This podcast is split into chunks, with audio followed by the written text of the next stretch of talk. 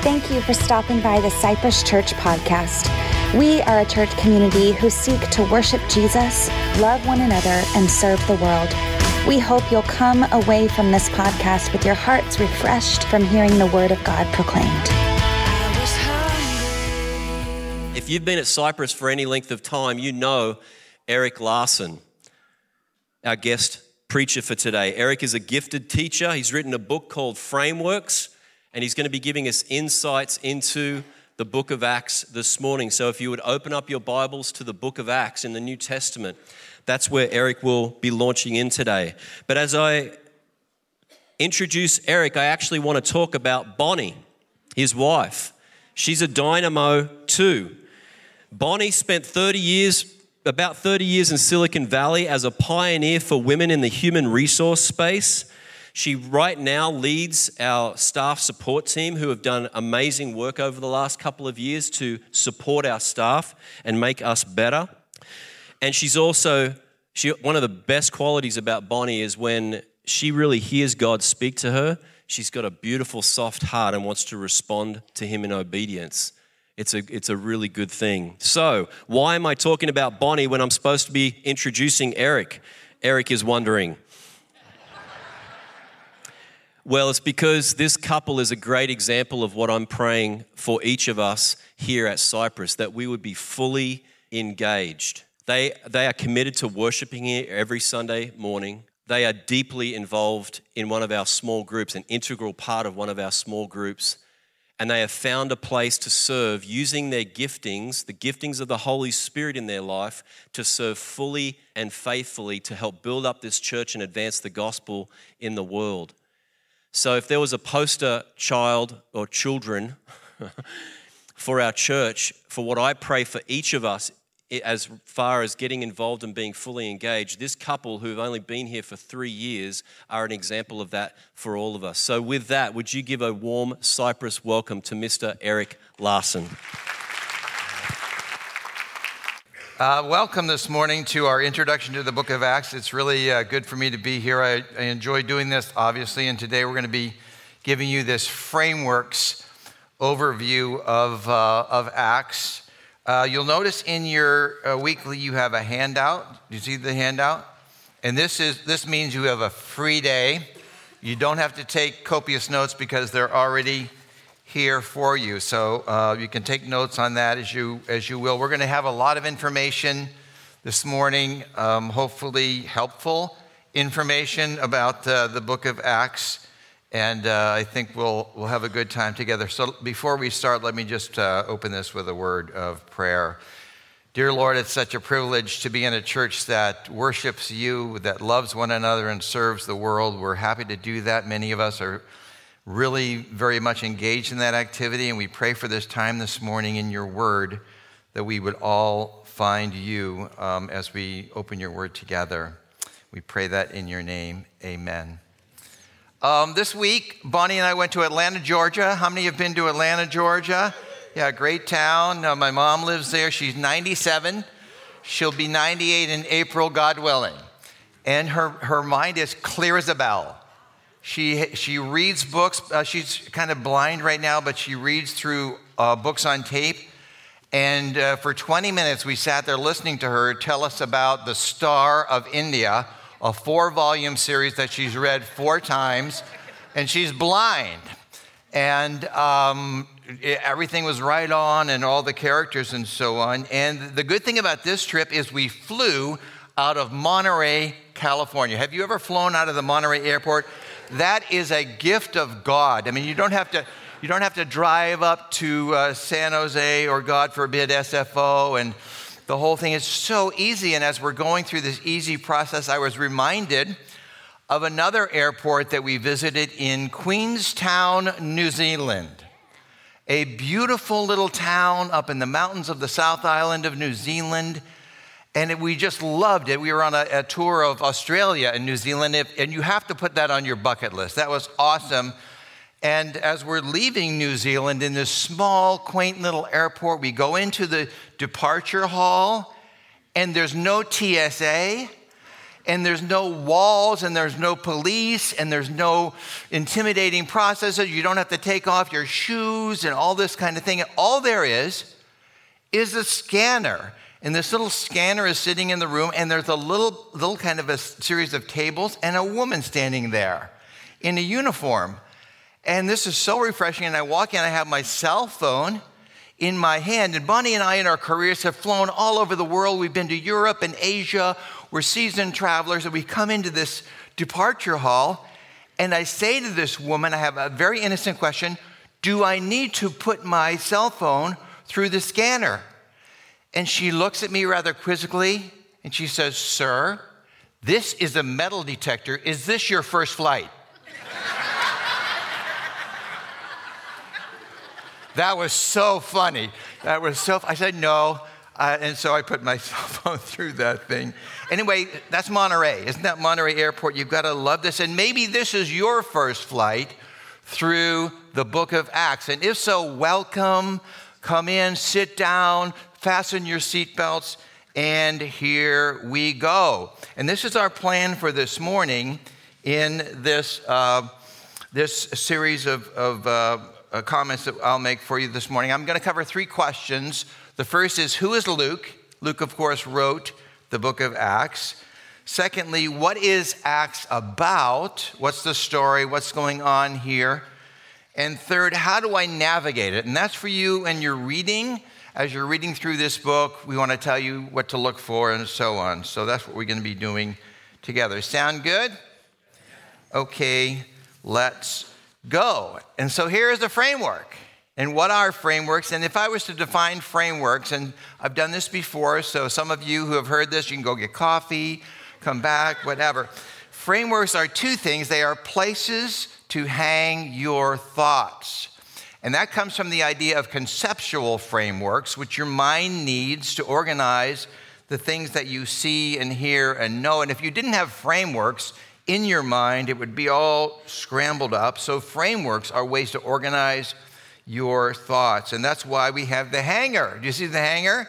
It's to hang your thoughts there. Um, and there's secondly, visual, uh, there are visual images that tell stories visual images that speak to us and give us stories in their own way.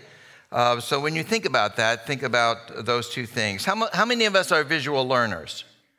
Yeah, because we see things and we take in information quickly, and that's why we thought this frameworks approach was powerful in, know, in knowing the scriptures.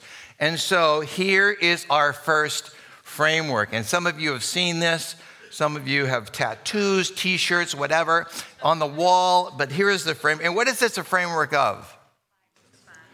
The New Testament. So come to find out, your New Testament has 27 books and letters organized into six logical groups. That's very refreshing. First, you have four biographies. Biographies of whom? Jesus' life Matthew, Mark, Luke, and John. You have one history book, which is the book we're studying, the book of Acts. And then that's the end of the books. You've got 21 letters that follow in three groups letters to churches, letters to people, general letters meant for circulation everywhere. And then you have a book at the end called Revelation, which is a book of prophecy. And where is Acts? It's in the beginning. And why is it where it is? Because it continues on from the story of Jesus' life. So it's placed right after the four Gospels. It is the bridge from the Gospels to the letters. And if you didn't have this bridge, once you got to the letters, you wouldn't know where you were. So we need this book. This is the bridge of the New Testament, which leads us to our first question. And that question was Who is Luke?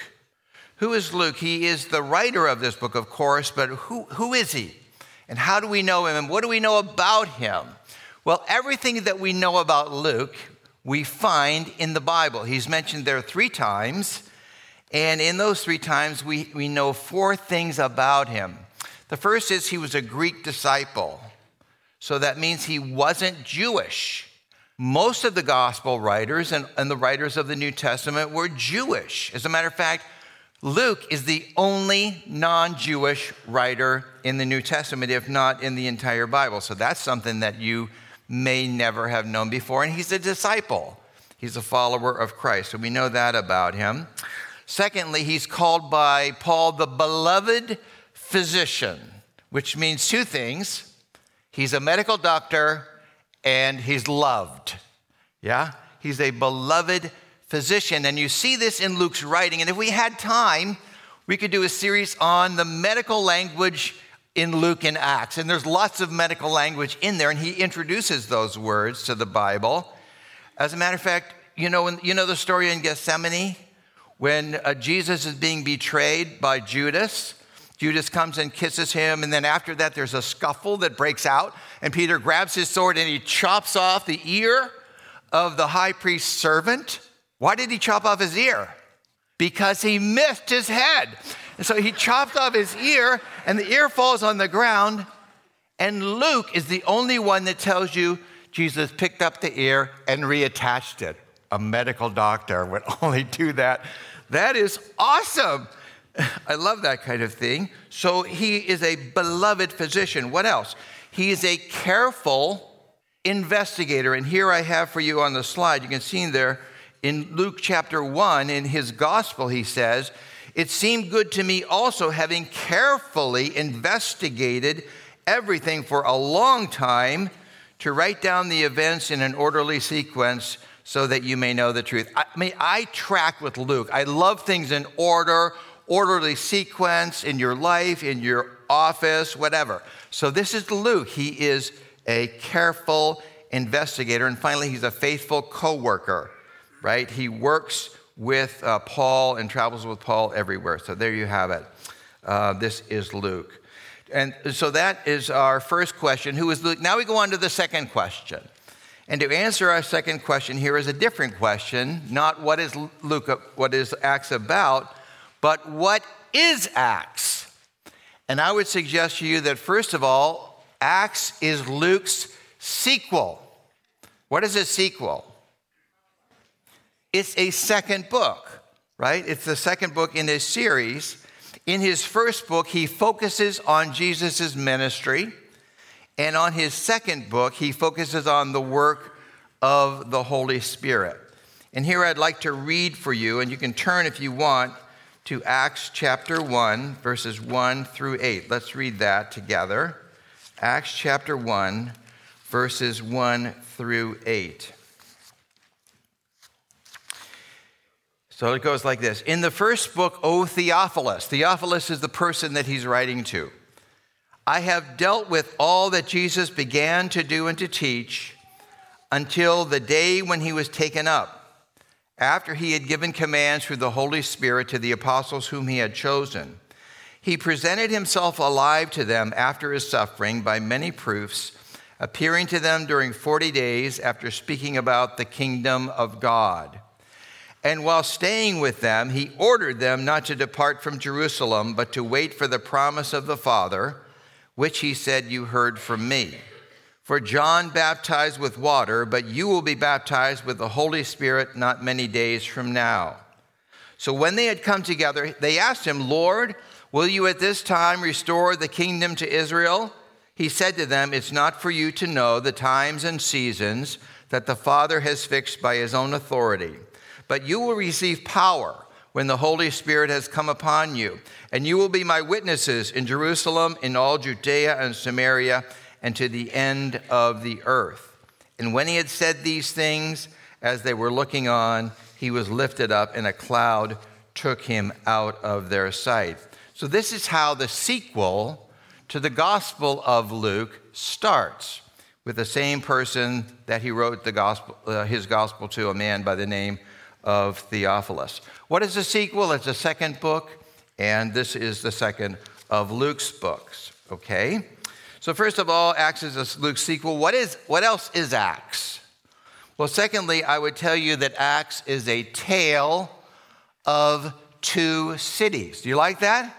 Acts is a tale of two cities. And as I'm writing this down, I said, I've heard that before. I know that phrase somewhere else, but you know what? You know what? I I've had a Dickens of a time thinking about where that came from. And I don't, I don't know where it came from, but it came from somewhere. It popped into my mind as uh, I was studying this thing. And this is a tale of two cities. And what are those cities? Jerusalem and Antioch. So as you're reading, there are two cities here. In, in Jerusalem in the south, that's going to be Peter's headquarters. So for the first 12 chapters, we're going to be talking about Peter in Jerusalem and the surrounding areas and his work down there. And then for the next 16 chapters, we're going to be up in Antioch, which was Paul's base of operation. And Paul had the ministry to the non Jews, to the Gentiles like us, okay? So it's a tale of two cities. Uh, and the interesting thing about this is if you read Acts in chapter 1, uh, Luke is going to give us a list of names of all of the 12 apostles of Christ before he goes into his 12 chapters. And when you start in chapter 13 with the Gentiles, do you know what you're going to get? Another list. There's another list there of all the teachers and, and so forth that were up in Antioch. I think that is so cool. In both places, there's lists of the people that were ministering in that particular place. So Acts is a tale of two cities. But what else is Acts? Acts is also a defense of Christianity. Have you, have you ever thought about that? Why did Luke write it? Well, he wanted to defend Christianity. Why did he need to defend Christianity? Because there were two groups that did not like Christians. What were those two groups? Jews and the Romans. Why did the Jews not like the Christians? They were jealous of them. We, I mean, we were excited about Jesus. We loved Jesus and they wanted the old dead religion that they had before. So Luke is writing his, his uh, book of Acts to defend Christianity to the Jews, showing them that we use the scriptures, we have the practices of the Old Testament, we pray, we love the word, we get together, we honor uh, one another. So to the Jews and to the Romans, that we are simply just another part of, uh, of the Jews uh, religion. So, and we're good neighbors as well. Aren't we good neighbors? Yeah, Acts chapter 2. And we had, we had favor with all the people. So he wrote it as a defense of Christianity. That's uh, also why he wrote the book. But what else is Acts? Acts is also, and you haven't heard this one, Acts is also a book of speeches. Have you ever thought of that? Speeches by Paul, speeches by Peter, speeches by Stephen, speeches by um, James, speeches after speeches. One person has counted 36 speeches in the book of Acts, starting in chapter 1. Peter gives a speech, and Peter is quoting scripture. Who knew that Peter knew scripture? He was a fisherman, for Pete's sake, but he's quoting scripture at least three or four times in the first couple of chapters. So, informative speeches, evangelical speeches, you know, uh, apologetic speeches, educational speeches, lots and lots of speeches. But if you would ask me what I think the book of Acts is, in addition to all these, I would tell you that Acts is a wildfire. A wildfire. And this fire started on the day of Pentecost in Jerusalem, where the Holy Spirit of God, which in the Old Testament, in the burning bush, represented the presence of God, when this presence of God came to the planet in a different way, lit up the hearts of these 120 people, and they went out and they started speaking, and that fire started burning, and it was out of control, and it was out of containment, and you couldn't corral it, and it burned through all of the New Testament. And this is a story of that burning of the hearts of believers, setting them on fire. Uh, one of Bonnie's relatives is a man by the name, was a man, he's passed away, is a man by the name of Torrey Johnson. Torrey Johnson, a great evangelist in the 1940s to the 1930s, 40s, 50s, he actually gave Billy Graham his first platform by turning over his radio station program to Billy Graham. He said, Here, Billy, I'm going on vacation. Why don't you take over? And so Billy did, and the rest is history. But anyway, uh, Torrey Johnson was Bonnie's great uncle. Who knew that? Yeah, and, and there was a book written by Mel Larson called Young Man on Fire. And it is a book of this evangelist, Torrey Johnson. So you have this idea that Christians are people who can be on fire. So, in that way, Acts is a book about fire. And in Acts, this fire is spreading. And it is spreading from Jerusalem out through Judea, out through Samaria, into Syria, across Turkey, which was Asia Minor. It jumped over the Aegean Sea. It was burning up Greece, and it finally made it all the way to Rome. The fire of God's Spirit setting people's lives free, uh, uh, helping them in many, many different ways.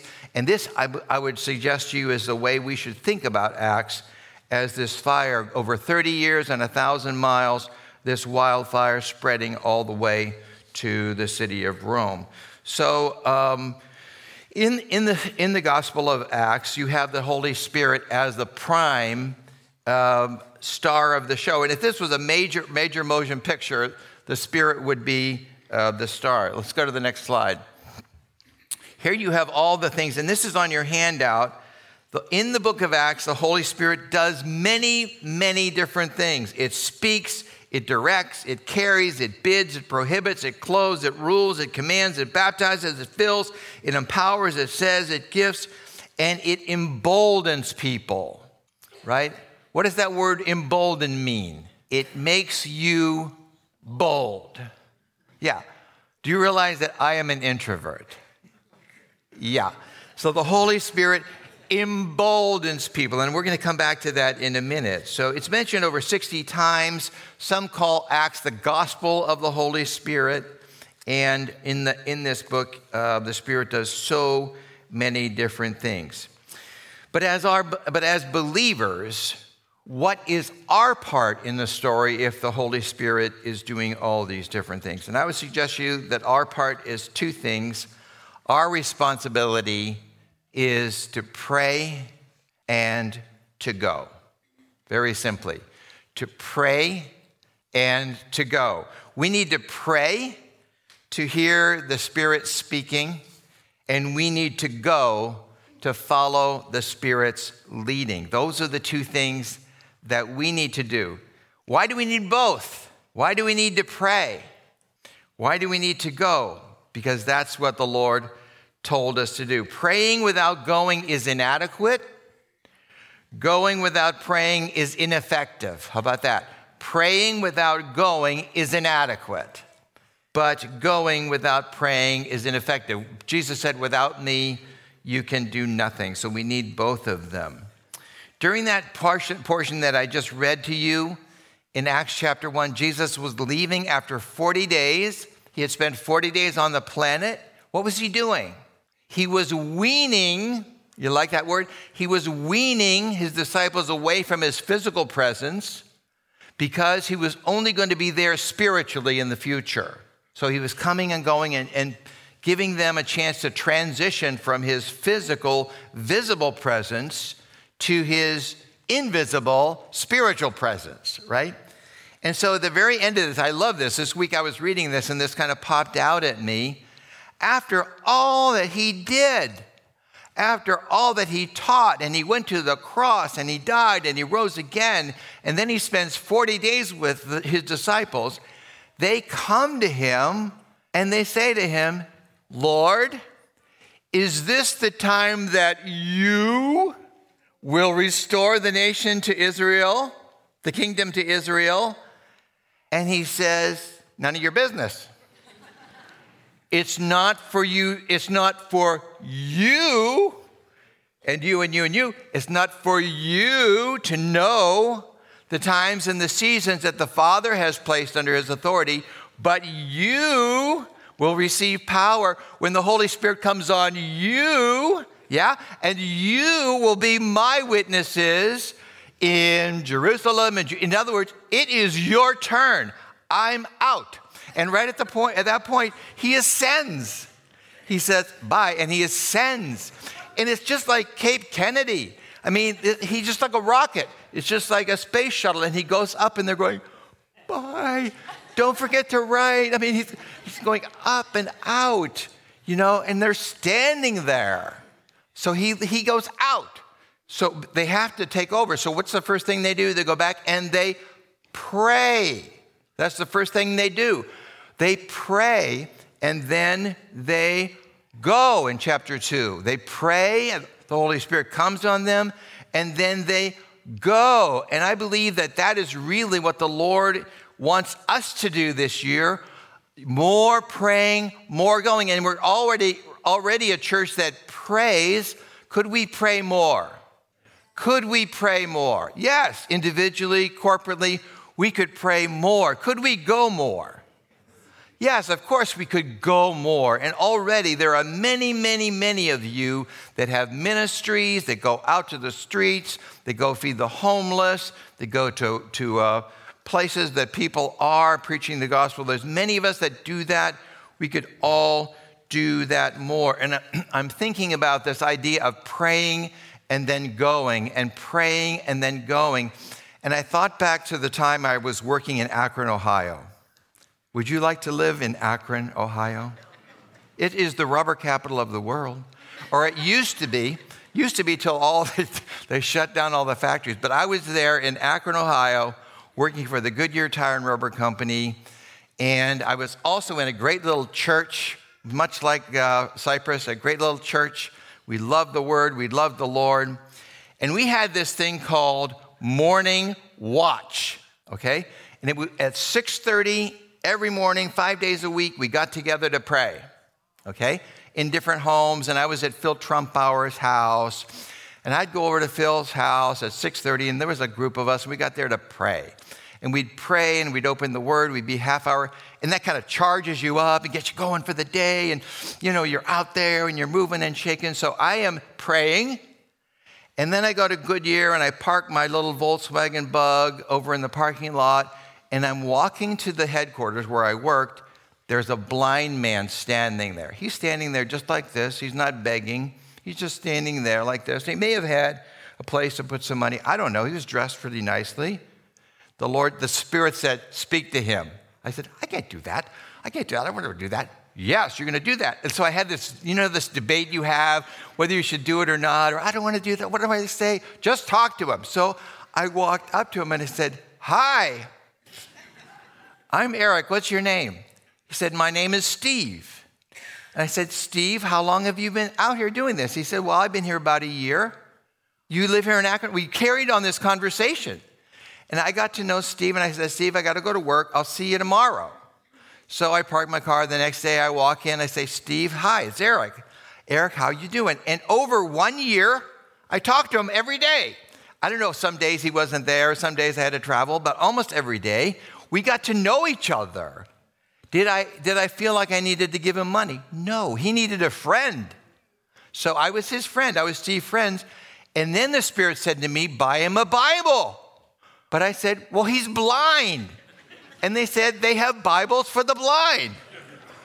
So I bought him a Braille Bible. And I took it to him one day and I said, Steve, I have something for you. He said, What's that? I said, I have a New Testament in Braille. Have you ever read it? He said, No.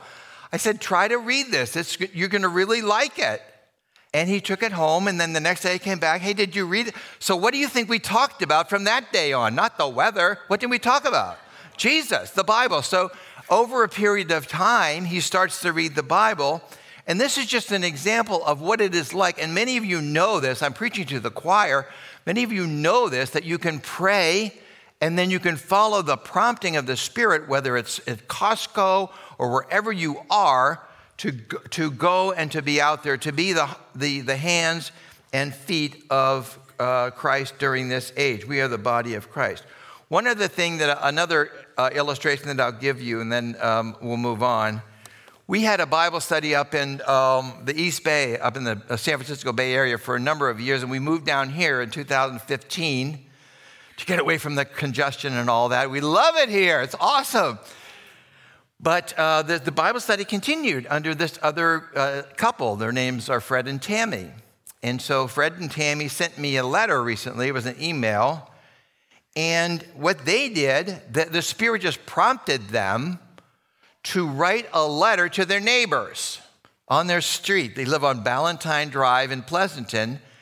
And so they did. And the, the letter, and they were going to go out and they dropped it off at all of their neighbors' houses. You know, us introverts, mm. but they did. They dropped it off at all the neighbors. Like, what if they come to the door?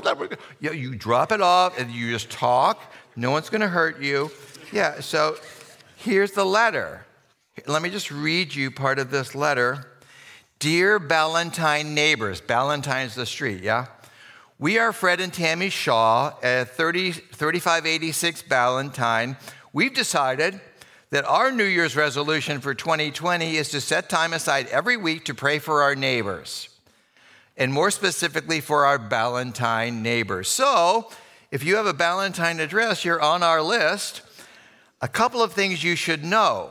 As Christians, we believe we are called to love our neighbors. With everyone so busy and the world pretty crazy, we decided to do something intentional and tangible in 2020. So here we go. We are setting aside time every Wednesday evening at 7 o'clock to pray for our neighbors. We believe that prayers make a difference, not just when we're desperate, but always. We want you to know that we care and are doing something we know makes a difference. So we want you to know that someone is praying for you in 2020. And they, a longer letter, and they drop it off at all, and they knock on the door. And I, I don't think anybody came to the door, I don't know. But, uh, and they left their email address on the letter, and sure enough, somebody writes back Dear Fred and Tammy, I just received your letter. Thank you so much for thinking of your neighbors and working to help with life struggles through prayer. I appreciate that you are thinking of me and all of our Ballantyne neighbors. God bless you. Isn't that awesome? So you don't know what's going to happen. Maybe a year from now, someone has some circumstance that they can't handle. 1 800 Fred and Tammy. I mean, they are going, yeah, you don't know. You do not know what the Spirit of God is going to do through you by your little act of obedience at Costco. When, when the Spirit says, There's the person you're supposed to talk to today. And you go, Okay. So I'm just telling you, it's praying and it's going. And that's really what I think that's what we're going to do this year. Oh, I can't leave you um, without telling you one thing about, about what we did at Morning Watch. You know, this prayer meeting in the morning? We would try to guilt each other to go like at 6.30 in the morning you're not quite awake right so you quote it if this is your case if you're like an evening person someone may quote this to you. Proverbs 26 14 as the door turns upon its hinges so does the sluggard in his bed. We used to quote that to people who wouldn't come. Yeah yeah, you know, if, if someone is saying, oh, I can't get up in the morning, quote them Proverbs 26, 14, and you'll be ready to go. A couple more things, and I'll, I'll leave you here. First is the next slide about the content. Now we're going to talk about what are some of the content. There you go. So look at the content.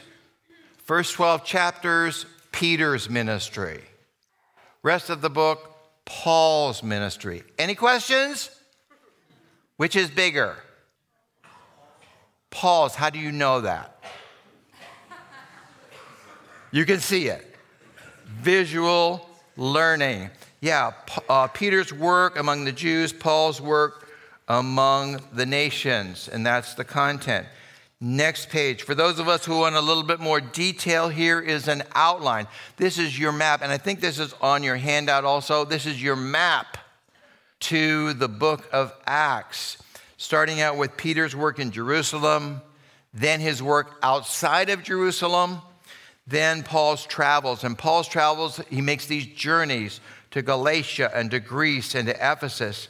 Then there's other things that happen. And finally, there is a great sea voyage. Um, and if you don't do anything else, if you've never read, read Acts, go home today, read chapter 27 and 28. You'll love it. It's a sea story that uh, Luke includes there about their trip to Rome, which is uh, quite, quite exciting. So there you, you have uh, your outline of Acts. And now that you know how to navigate Acts, I'd like to wrap up with three unique things about the book, and then I'll say goodbye. The first is something that I call two leaders. Two leaders. Okay, you have Saul and Barnabas. Okay, they are co workers in the gospel of, uh, of uh, Christ, and they're mentioned in Acts a number of times. When you look at this list, what do you notice? What you notice is at the beginning, Barnabas is mentioned first. You have Barnabas and Saul, Barnabas and Saul, Barnabas and Saul. Then Paul has this fantastic miracle, and then what happens? Paul and Barnabas, Paul and Barnabas. Paul. yeah, the leadership changed when Paul started taking the lead in Acts chapter 13. And after that, Luke always writes Paul and Barnabas, Paul and Barnabas, Paul and Barnabas. It may be because Luke was a close co worker of Paul's. I don't know. We're going to have to ask him about that. And the second unique thing about Acts on the next slide is three we sections. Have you ever heard this? Three we sections. What is a we section? It is a section where we are involved. And there are three places in the book of Acts where Luke actually gets into the action himself. And they're listed here, they're also listed on your handout. Um, he, he, he joins the party. And let me just read quickly for you uh, Acts 16, verses 6 through 12. And this is a journey that Paul is making through Turkey. And here's how Luke reports it. And they, those people that were with Paul, Paul, Silas, and Timothy, they went through the region of Phrygia and Galatia, having been forbidden by the Holy Spirit to speak the word in Asia. And when they came to Mysia, they attempted to go to Bithynia, but the Spirit of Jesus did not allow them. So, passing by Mysia, they went down to Troas. And a vision appeared to Paul in the night. A man of Macedonia was standing there, urging him and saying, Come over to Macedonia and help us. And when Paul had seen the vision, get ready, we, what happened there? Luke joined them. We sought to go to Macedonia, concluding that God had called us so you have the beginning of the first we section. There's going to be three we sections in the book of Acts, and you can see them there on the screen, and you can also read about them in your uh, handout. Uh, so that's the second thing. Um, the third thing, a unique thing, is seven summary statements. Two leaders, three we, sta- we sections, and seven summary statements. Yeah, I love numbers, don't you? Seven. Sum- what is a summary statement? It's a statement that summarizes. Sum- yeah, yeah. It, a summary statement. And he's going to do, he, Luke is going to insert seven summary statements as strategic points through his book. And, and I list them for you on your handout. Um, so at the end of chapter 2, and the Lord added to the church daily those who were being saved. A summary statement. He does it again in chapter 6, in chapter 9, and on and on we go. He does it seven times until the very end. The very end of the book, he summarizes the entire book in these two verses. Here's Paul. Paul is in Rome now. He's gone to the capital of the entire world with the gospel. Do you realize the gospel that started in Jerusalem spread all the way to the capital of the world? He is in Rome, where Nero is, where the world empire headquarters is. As a matter of fact, the, we find out that there is a Bible study in Caesar's palace. Right under his nose, probably downstairs where he doesn't even know about it, there's a Bible study going on in Nero's palace. And Paul writes in Philippians to greet, he's writing from Rome, oh, those in Caesar's palace, greet you. And Philipp, in Philippi, it's fantastic. But he's there in Rome, and it says, Luke says, he lived there two whole years in Rome. He had a rented place at his own expense. This is Paul. and welcomed all who came to him, proclaiming the kingdom of God and teaching about the Lord Jesus Christ with all boldness in Rome and without hindrance. The gospel had made it to the capital of the world without hindrance. And this is how Luke ends his book. And some said, well, he should have gone on to another book and so on. No, no, no. He ended it with the gospel spreading all the way to the capital of the world. So this is, this is the book of Acts. Hopefully, this has been helpful to you to see a little bit of a summary. Take your notes home, read them, and I would leave you with one final thought. Now it's your time to read it. And when you read it, it will only take you 139 minutes to get from the first word to, if you read at a normal rate. And uh, that's like two television programs. Okay, can you, can you sacrifice, listen, can you sacrifice two shows to read the book of Acts? That's all I'm saying. Uh, or you could do it seven 20 minute sessions. And here's the other thing read it out loud. Because if you don't read it out loud, you go, you start reading, you go, oh, nuts, I gotta go. And you write down, you gotta go to CVS, no, I gotta go to Costco. And then you say, oh, yeah, I gotta go call Virginia. And you could, Virginia, you know, and you go, you're supposed to be reading the Bible, guys, come on. So read it out loud. It will turn your brain off, it will allow you to concentrate, and it will open the scriptures up, I guarantee you. And you'll start seeing things so read it out loud. In Revelation 3 1, it's a blessing. Blessed are those who read it out loud. That's what the Bible says. So, um, welcome to the book of Acts. On your marks, get set, go.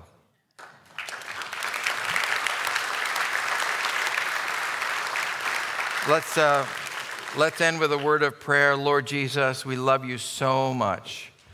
We thank you for the word of God where we can learn about you, we can learn about your people, we can uh, worship you and praise you. We ask you as we embark on this journey through Acts starting next week that you will enlighten us, you will embolden us, you will strengthen us, you will refresh us, you will give us joy, you'll allow us to see things we've never seen before, and that we could be servants of yours serving you in this community, in this county. We pray for the study that's coming up, and we ask you to bless Ben and uh, the rest of us as we go through this together. We ask this in your precious name. Amen. I feel like we are so primed for the book of Acts now. We've had Costas come and do his prequel, Eric has done his introduction. The worship over this last month has been beautiful. And now it's time to start into the book of Acts. I feel like we're a Shelby Mustang that's just been brought up to the starting line and it is primed, ready to go. So I hope you'll be with us next week, February the 2nd, as we launch into the first chapter of the book of Acts. And let's come with prayer to experience the Holy Spirit more. Amen to experience the Holy Spirit like we mean it, with passion, with fire burning within our hearts. May God bless you. May He keep you. May He cause His face to shine upon you and give you peace. Amen. Amen.